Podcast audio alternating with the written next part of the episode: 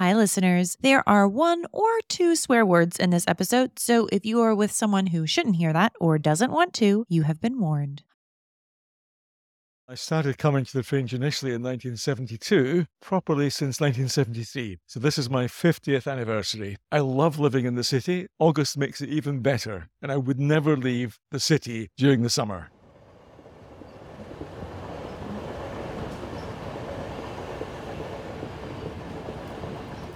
It takes around four and a half hours to travel from London to Edinburgh on the train, as I did in the middle of August, the middle of the fringe. The train was packed. You travel up through the middle of England, then head towards the coast. Shortly after you hit the Scottish coast, the train turns inward. When you see what seems like castle walls emerge on the train side, you have arrived at Waverley train station in the heart of Edinburgh.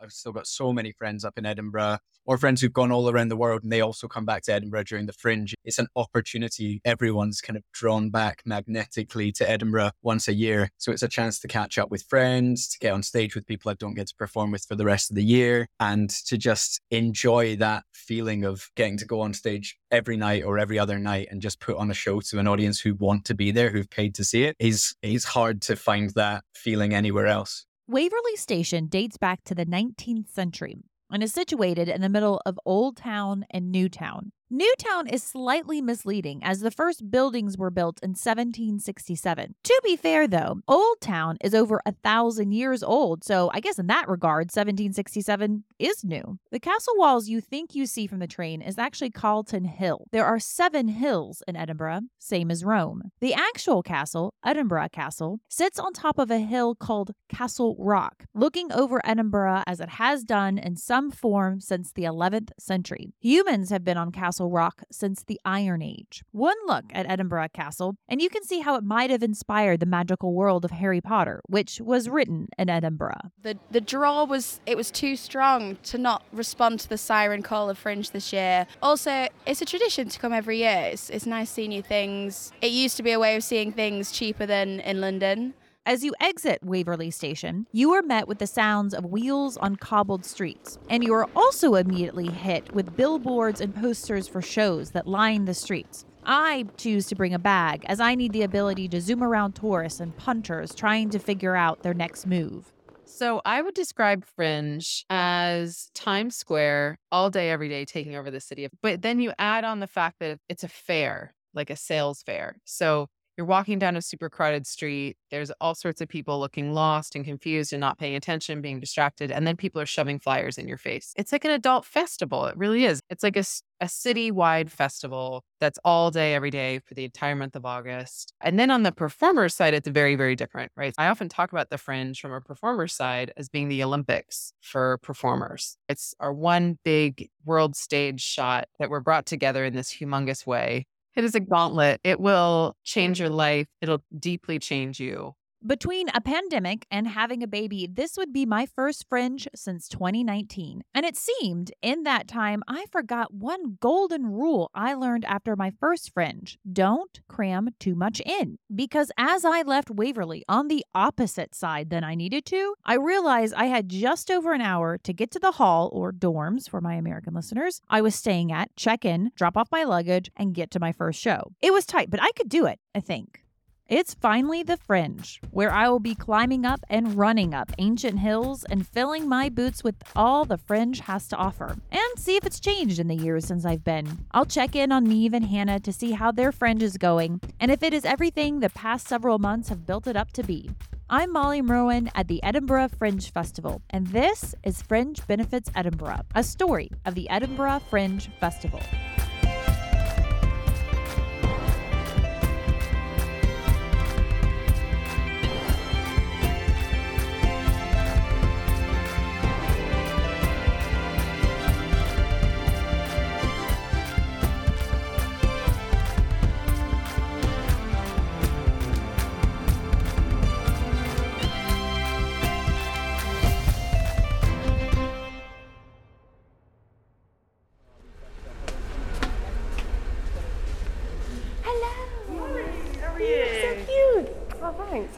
Thanks. I put a bit of effort in today. Nice. Last day before my day off. I meet Niamh at her venue just before 10 o'clock on my second day at the Fringe to flyer for her show. You might have figured out that her show is the one I was flyering for in the first episode. She only had eight pre sale tickets that morning for her 60 seat venue, so she wanted to make sure we were out and ready right at 10. Niamh has been flyering every day at 10 o'clock, then having a student flyer from 11 to 12 before her show at 1 o'clock. She's looking happy, maybe because the next day is her day off. She also recently had some good reviews and almost a sold out show with 50 people. Niamh gives me the turning death into a living call out, and we begin our journey. Hi, uh, character comedy turning death into a living? No, no worries, I understand. I know, it's really fun. Four star Soho Theater Lab. We start out at Bristo Square, a hot spot with Underbelly, Gilded Balloon, and the Pleasance having venues nearby. Underbelly has a huge food and bar area there, which is great to meet up with friends before or after shows. At this time, there are a lot of families because while the vast majority of Fringe shows are for adults, in the morning, you'll find family and kids shows. There are a growing number each year. The Pleasance set up a kids zone for families about 10 years ago and now sells 50,000 tickets for children. After only a little bit of interest in Bristo, we head over to the Royal Mile. On our walk, Niamh and I begin the traditional Fringe Show recommendation talk, exchanging suggestions based on what we have seen or heard about. Fringe recommendations is a standard conversation starter at the Fringe at coffee shops, pubs, or standing in the queue. That's in line for my North American listeners for a show. Character comedy turned death into a. Okay, thank you. The Royal Mile is the hotbed for flying. It's the main thoroughfare in Edinburgh's Old Town. It's lined with shops and cafes, with Edinburgh Castle and the Palace of Holyrood at each end. Here you will find buskers, punters, performers flyering and promoting their shows, and residents just trying to get on with their day. I have often wondered what Edinburgh residents think about these festivals taking over their city every year. Each time I speak to a resident in a pub or at a show, they seem to love it. They're even proud. According to the Fringe Society, Edinburgh residents purchase the largest number of tickets. I love living in the city. August makes it even better, and I would never leave the city during the summer. That's Adrian, an Edinburgh city resident I met on my first day at the Fringe. He has been coming to the Fringe for over 50 years and comes to 45 to 50 shows during the month. A man after my own heart. Do you know if there are any people that don't like Fringe or other festivals taking over? I'm afraid I think there are people, and, and I know some of them, but uh, they're in the minority, and that's their thing. I don't want to argue with them. I like it, it doesn't bother me. Why do you think they don't like it? I think they don't like crowds. Yeah, it's fair. It's it's a it's a fair thing, but you like it. You love it. I buy into it completely. When you live here, it's just things that happen in the city for some people. It's, That's Cammy Day, Edinburgh City Council leader we heard from in episode two. I think most people think it's an amazing thing. There are, of course, people who think it's just annoying. Who have to fight their way through crowds of people to get to work. That could probably be a bit annoying, to be fair. But when you think of the huge economic benefit to the city, it, it, it creates thousands of jobs in the city that run hotels, bars, restaurants, and everything else that goes on. And and, and maybe more excitingly, it gives young people uh, an opportunity to do something quite wild, actually. I think it's quite exciting. There's always been a love hate relationship between mm-hmm. people who live here and the, the circus which descends upon the city every August. My name is Tommy Sheppard. I'm the Member of Parliament for Edinburgh East. And before that, I was the full time owner and director of the Stand Comedy Club. On the one hand, a lot of people think it's thrilling, mm-hmm. exciting, it makes the city extremely lively. The bars stay open till all hours of the, the, the morning. It has a vibe about it that you will not get in many places, and you certainly wouldn't get it in a city of half a million people. So it does give a unique flavor and experience to living in Edinburgh. And I think people appreciate that and they appreciate the artistic and cultural content as well. But at the same time, it makes it very hard to get across town to get to work in the morning if you've got uh, 30,000 people trying to go and see a show in front of you. I mean, so it's the congestion that comes with that, the pressure on prices, the pressure on accommodation. That all has a material effect upon the, the people who live in the city as well. We have to try and work out a balance, I think, between what's good for the people who come here and they are very welcome and the requirements and needs of the host community as well. For a few years, the balance of the city and the festivals was put on hold. Thanks to the pandemic, the 2020 Fringe was canceled. And while the 2021 Fringe went ahead, it only had 500 shows, far cry from the 3,500 this year, and mostly outdoors. The atmosphere is still as great. I think it's a very different vibe this year, which is nice. I think it's getting back into the swing of footfall and things like that, but people are definitely coming up for less time and being able to see less things, which means that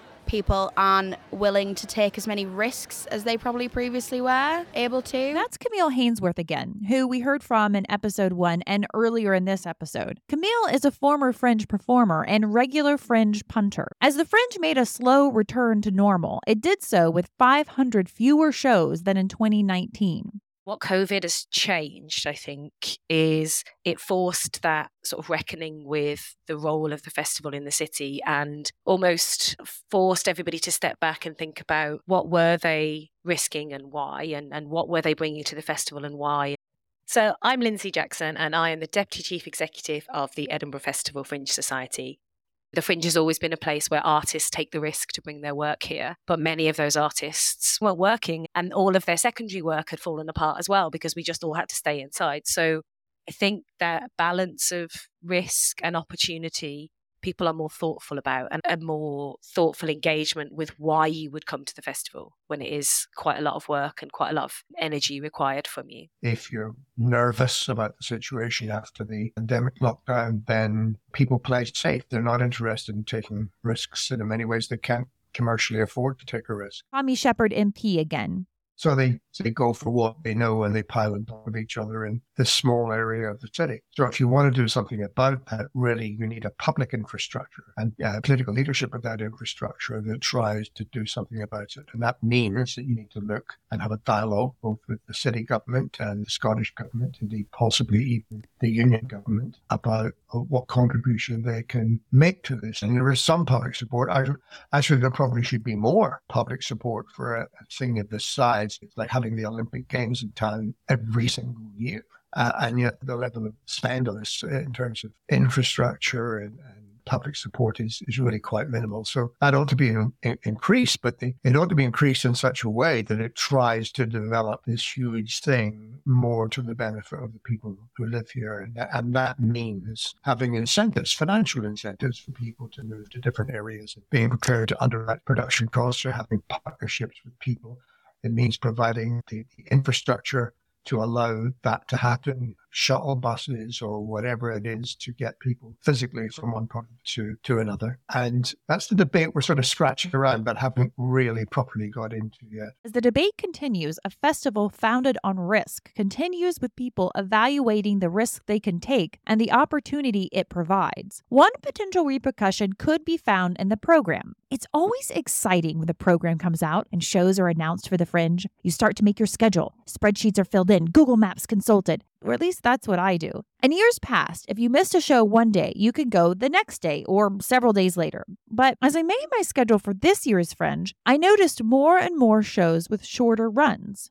There's never been as many one week or 10 day runs as there are this year. There's a huge drain on resources. That's Sam Goff from Summerhall talking to me on the first day of Fringe. Each show at the Fringe has to do a tech rehearsal. Depending on the complexity of the show, tech can last for hours. Even though artists get technicians usually independent of the venue, the venue still needs one of their people there for lots of reasons, such as ensuring the artists have everything they need, or there isn't anything that could be some kind of hazard. More shows mean more tech rehearsals. It also means more marketing and more coordinating with more production teams conversations colleagues in other venues that are finding it really hard to program their festivals this year because people are only wanting to do one or two weeks and not the full run. Fortunately, we are not as badly affected as others, but it is a significant issue for a lot of spaces.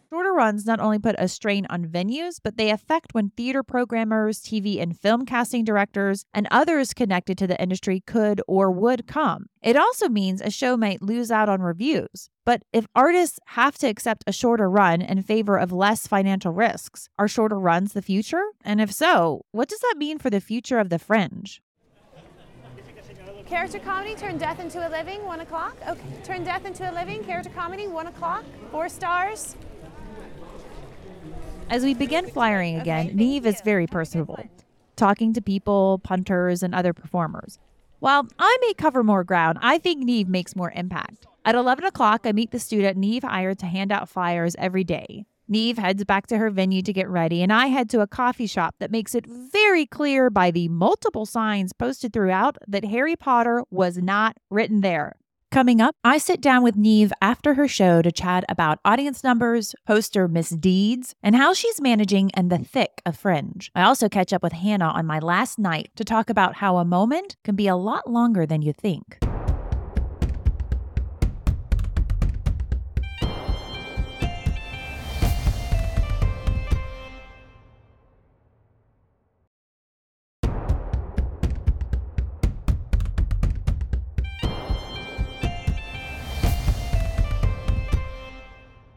I feel like my average audience size was eight. And I think I would say probably a third of performances were less than eight people. That's Christina Murdoch from Dangerous Giant Animals, which I worked on in 2018. You also heard from her at the beginning of the episode and in previous episodes. I mean, honestly, there is a very big reality at Edinburgh Fringe of zero people in the audience. So I was so grateful whenever I had more than one. I think my lowest number was three. So you never discount anyone from taking the time and giving their money to sit in your show for an hour to pick your show out of the 300 options that day.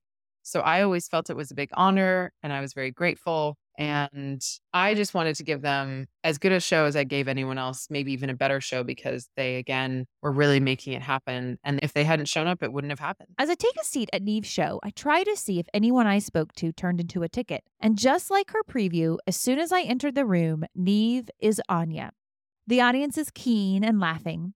In the end, Niamh sold 23 tickets to her show, just over a third of capacity. Not bad in fringe terms. After her show, I wait as Niamh gathers her things before the next show comes to set up. We find a room just off the hallway where her show was. Niamh has done around 11 shows at this point in the Fringe without a break, in addition to flyering every day. One of the reasons I chose midway through the Fringe to come is it's this time when most artists are feeling it.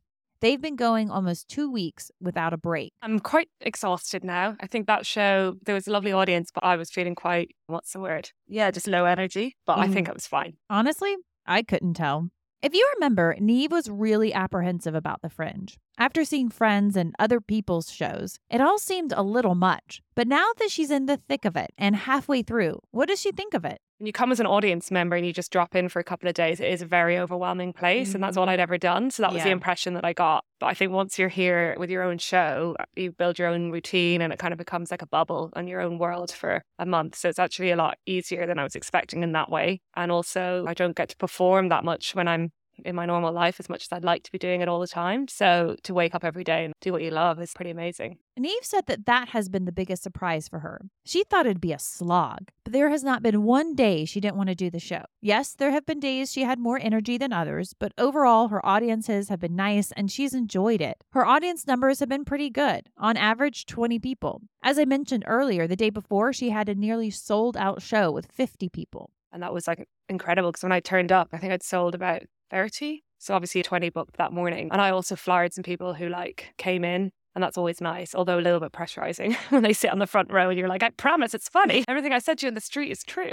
Niamh was grateful because she knew some people weren't having the same experience. There are some people who are selling out, obviously, and then there's other people who are clearly struggling. Even shows that I've seen have got really good reviews from really big newspapers and things are still struggling to get audience in. So, yeah, I think sometimes there's no rhyme or reason or you're not really sure like why that's happening. But speaking to most of these other performers when i'm flyering and stuff i normally get chatting to people on the royal mile and like how's it going how's your show going which is really nice and just kind of get more of a sense of what it's been like for different people you know? Even though she was having an overall positive experience, Niamh was still having to work two days a week. I had such, I had the first week off, so I had a really nice, like, gentle easing myself into the fringe life, and then it was like reality check. I got to get onto my work emails. I mean, no one really wants to do that when they're in that headspace. So I think I can say that, and my manager will understand what I mean. But I'm just trying to look at it from a gratitude point of view that I was able to come, that they were so supportive to let me come and keep my job, and logging in for two days isn't the end of the world. But it is difficult, and I wouldn't recommend doing this. I think it'd be better to find a way to take the whole month off because it's just draining. Then there was another matter. And let's talk about the crime that was committed. Your poster got stolen. Oh, yeah. Outdoor advertising is very expensive in Edinburgh. A lot of people don't even bother, which I can see why, because it's a lot of money. But I bought four railing posters. I was flying yesterday up at Bristo Square and I looked across the main road where I knew one of my posters were and it was gone. And honestly, it really hurt my soul, Molly. And I started crying on the street. I was like, who took my poster? It's so mean. It's so expensive. And I'm sure it was just somebody who was drunk or something. It's hard to know. I feel, is it targeted? Is it not? Is it somebody just being silly? Is it somebody just wants it for their room? But just want people out there to know that it costs a lot of money and most of us artists do not have it to spare. And please don't take our posters down. Yeah, so let's pause right here. Never take a poster down at the fringe. Someone paid a lot of money for that poster. And if there is one thing we have learned on this podcast, there is not enough money to go around. So leave the posters alone because artists have to pay to replace them. And Niamh is only halfway through her run at this point. Thinking back to the beginning of her journey and now being here halfway through the run, does Niamh think she would do it again? Yeah, I'm already like, what can I bring next year? I think I'd want to do something different, but I don't know. We'll have to see. It's very expensive. There's a lot of variables involved. I don't know if I could necessarily go for a whole month next year, but it definitely hasn't put, so far, unless something horrible happens in the next two weeks, it hasn't put me off going again. No. We'll find out if anything changed her mind in the last episode. But for now, as I wrap up my time with Niamh, I ask her how she's feeling the day before her last and only day off. Exhausted, but happy inside. As I leave Niamh, I check my watch and see that I can make a show I've been eyeing. I consult Google Maps just to be sure, and off I go racing up another ancient hill. In my four days at the Fringe, I see 13 shows, including Niamh and four of Hannah's, and walk over 13 miles. It would have been 16 shows, but three were sold out. There have been reports about audience numbers, and while the maths check out, I observed, on average, higher audience numbers. In years past, I wouldn't thought anything about being one of only a couple people in an audience. This year, there is only one show with an audience of 12 in a 125 seater. Most shows I went to had a minimum of 40% capacity. With 500 fewer shows, it means more audience members for those that remain. Let's do it. Yeah. On my last night at the Fringe, I meet up with Hannah at Abattoir, Underbelly's pop up members only bar. I'm flagging a bit at the moment. We've got four shows, they're up, they're running. Some are selling really well, some are getting lovely reviews, some are not selling very well at all. Some are being picked up really well by reviewers and being understood really well, some are not. Hannah's fifth show had debuted the day before. At a time when anyone with one or two shows at the Fringe would be exhausted, Hannah is really feeling the middle of the Fringe because, on top of her producing duties, the assistant stage manager for the production with seven cast members got COVID. So I'm now the stage manager as well as the producer. I've still got my head in everything else that I'm doing as well. So reading all the show reports, keeping up on everything else, talking people about money and kind of monitoring everyone's health and well-being and trying to stay on top of seeing which programmers are coming to which shows and networking. And Liv has also told me that she's going to be leaving at the end of the Fringe. She's not going to be staying on as assistant producer. So that's now kind of in my head as well which is totally understandable and that's fine. But yeah it's it's the very middle. My friend saw me last night. She was like are you sure you're enjoying yourself? And I was like oh nobody's enjoying themselves at this point of Fringe. Like we'll look back on it in September and be like oh god that was awful but also great. But this is the point where Fringe is like the bit of childbirth where you want to push it back in but you can't and you have no choice but to go it and just do it anyway because it's only going in one direction, you know? I think fatigued is probably fair, like in, in every sense of the word. I mean, I'm physically tired and my feet hurt. But when you're building towards this moment for so long, the problem is that it isn't a moment, it's three and a half weeks of a moment. Hannah told me she was dreaming about the camper van she had hired for after the fringe, when she could just turn everything off and not worry about missing an email or phone calls. A few days before we spoke, she had taken a few hours to meet up with her grandmother and take a walk. She put her phone on silent, and in those three hours, one of her artists got sick and had to cancel a show. And my assistant producer was the one that was contacting like the core team. No, she did wonderfully. I wasn't actually needed, but God, like, of course, Sod's Law. You've got five shows, and they've all been, four of them have been running since the 2nd of August. You take one three hour break off to cuddle the dog and then talk to your family and it's the one time that something goes wrong. So it, it does constantly feel like my nervous system is like, we can't sit down, we can't switch off. Yeah. Must stay vigilant, which is, it's just, yeah, it's a marathon.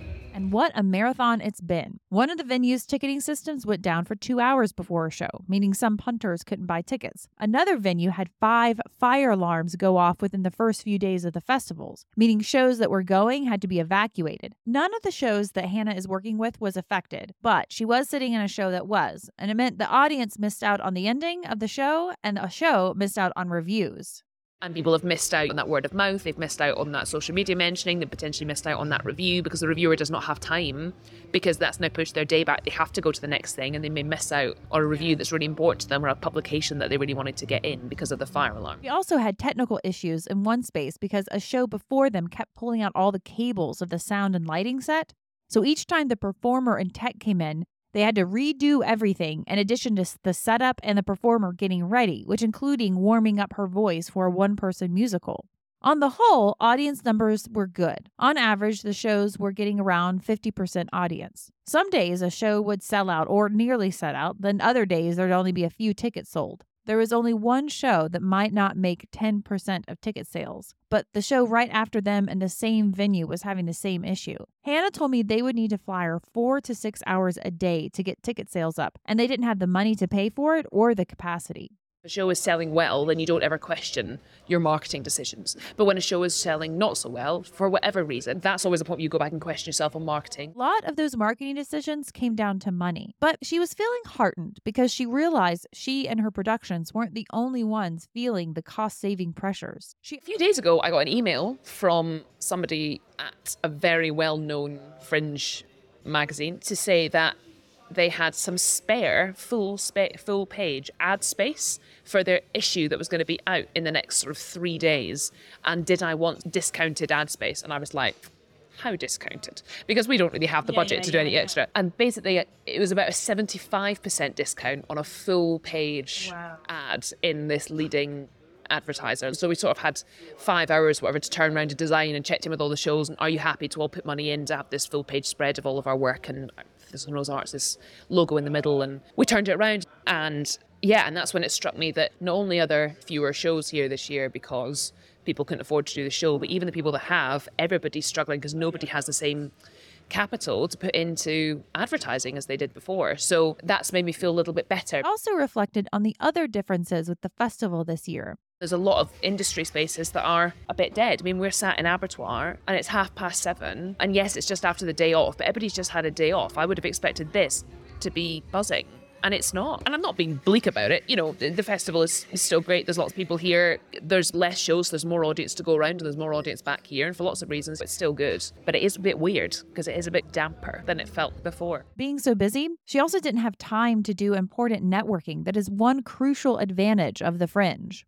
I think I would say if if there's anybody listening who is listening because they're interested in doing this sort of thing is that I think five shows was pretty optimistic only because it's great to have this like program of work and I've not done it single-handedly because there's been other like core creatives and other leadership like leadership in position for all of them. But I've been working so hard that I haven't had a moment to network really. I have done a little bit of it but I think there's probably a better balance to be struck in terms of doing enough work, but also leaving yourself open enough to have the energy to have good conversations and continue to meet people and create future opportunities. Because I have managed to do that a little bit and I've created a few, and that's been lovely, but I haven't felt like I've had the capacity. And that's like a lot of what Edinburgh is for is that opportunity to meet people and be in the same space for a few days in a way that you never would normally be if you live at opposite ends of the UK. There was a bright spot. Hannah told me she finally received the money from Monzo that was stolen. As we started to come to the end of our conversation, I asked Hannah about the big elephant in the room. As you recall from episode one, Hannah told the productions. I went back to the five artists. I said, I will produce your show and I will raise the money for your show to make it happen. And I will charge a producing fee out of the money that I raise. If I don't raise the money, you don't pay me. And last we left Hannah, she hadn't raised all the money. So as of right now, you're not making anything from these shows? Nope. And do you expect that to change once ticket sales? Not necessarily, because the ticket sales will go to pay the core creative team. My agreement with the artists was no raise, no fee. So my fee was dependent on, the money I raised for them. And then when we got to a point where 55 grand is an amazing amount to raise out of 180, but it's also a long way off 180. And if I had said, whoops, it looks like we've only raised 25, I'm just going to give it back and we're going to cancel all this, that would have been very sad. And I would just never have done that. And if we'd raised all of the money, then obviously we would have been dancing and it would have been great. Raising a, a portion of the money, which is just enough that nobody wants to give up, but is also not enough to do a lot of core things, is quite a difficult position to be in. And one I probably should have foreseen a little bit better. But you have to do these things to learn, I think. So yeah, it would be if any of the artists were to make enough from ticket sales that we pay back relative investors and what they're due, and then their core costs and the core costs of the creative team and the cost of the fringe and PR and all these things were all covered, and then they had leftovers that they wanted to split back, that would be their decision, but it wouldn't be one that I would ask for because it wasn't the terms that I came in on. And realistically, for most of the companies, that's not gonna that's not gonna happen. I was concerned with how she was going to support herself after working for months without pay. She told me that she has universal credit and someone was going to be living in her London flat for two months. She also applied for a grant that helps theater professionals who need a break or financial assistance. I sort of don't regret any of it, but I think it does add to the fatigue. I went into this with my eyes wide open, and well, maybe not. I went into it very optimistic, but also there's enough happened in my life that I've got a realistic sense of the world. And I knew quite a long time before this that I wasn't going to be paid an awful lot, if anything, past a certain point. But yeah, I think that adds to the fatigue when you're making quite serious decisions about your own personal finances, even when you're working 70, 80 hours a week. That's quite tough.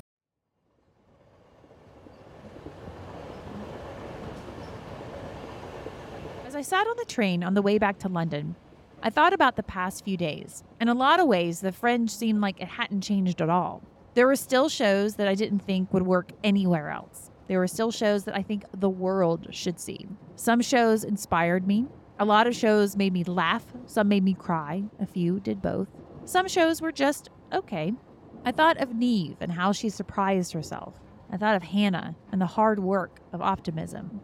I also thought about the one thing that even a pandemic couldn't stop artists still hoping, risking, and telling stories. In one of our earlier conversations, I told Niamh how I would describe that sort of behavior. You've heard part of this conversation in an earlier episode. I think especially when you get to like your early 30s, you're thinking about having children. And when an old me in my 20s would have been like, well, I'll just quit my job and go to Edinburgh because like, I want to go to Edinburgh and I'll make it work and I'll be really broke or I'll whatever, I'll figure it out when I get back. But I couldn't leave my job because it's tied up with me getting a mortgage. So there was definitely a moment where I said, if they don't let me go, I don't know what I'm going to do because I can't just turn around and say, oh, I'll leave then. This is more important to me. So I think it's an interesting time.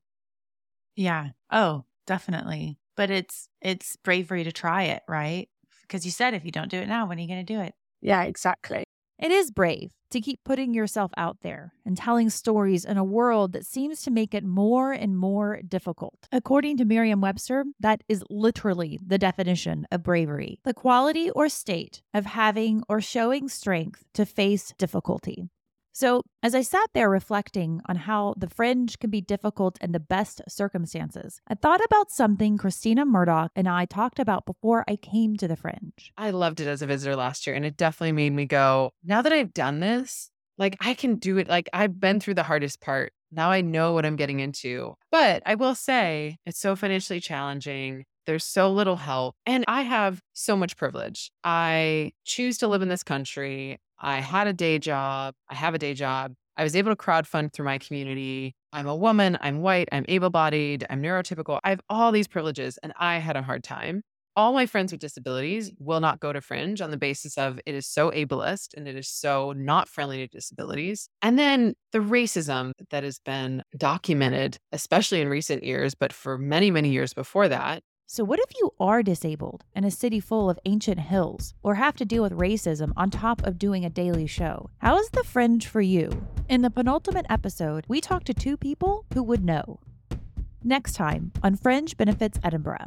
Some of the venues I would love to play, I can't because I will not do a show that a disabled person cannot get into. It's a hefty burden to carry, and no one company should carry it. And I don't know if we're the best company to do this, but at the meantime, we are doing it. Fringe Benefits Edinburgh was written, produced, edited, and hosted by me, Molly Merwin. Script consultant Tom Noonan. Original music by Colette Jonas. Supporting producer Alex Merwin. If you liked this episode, please like and follow or subscribe wherever you listen so you know when new episodes come out. And maybe give us a five star rating. It helps continue podcasts like these. Thanks.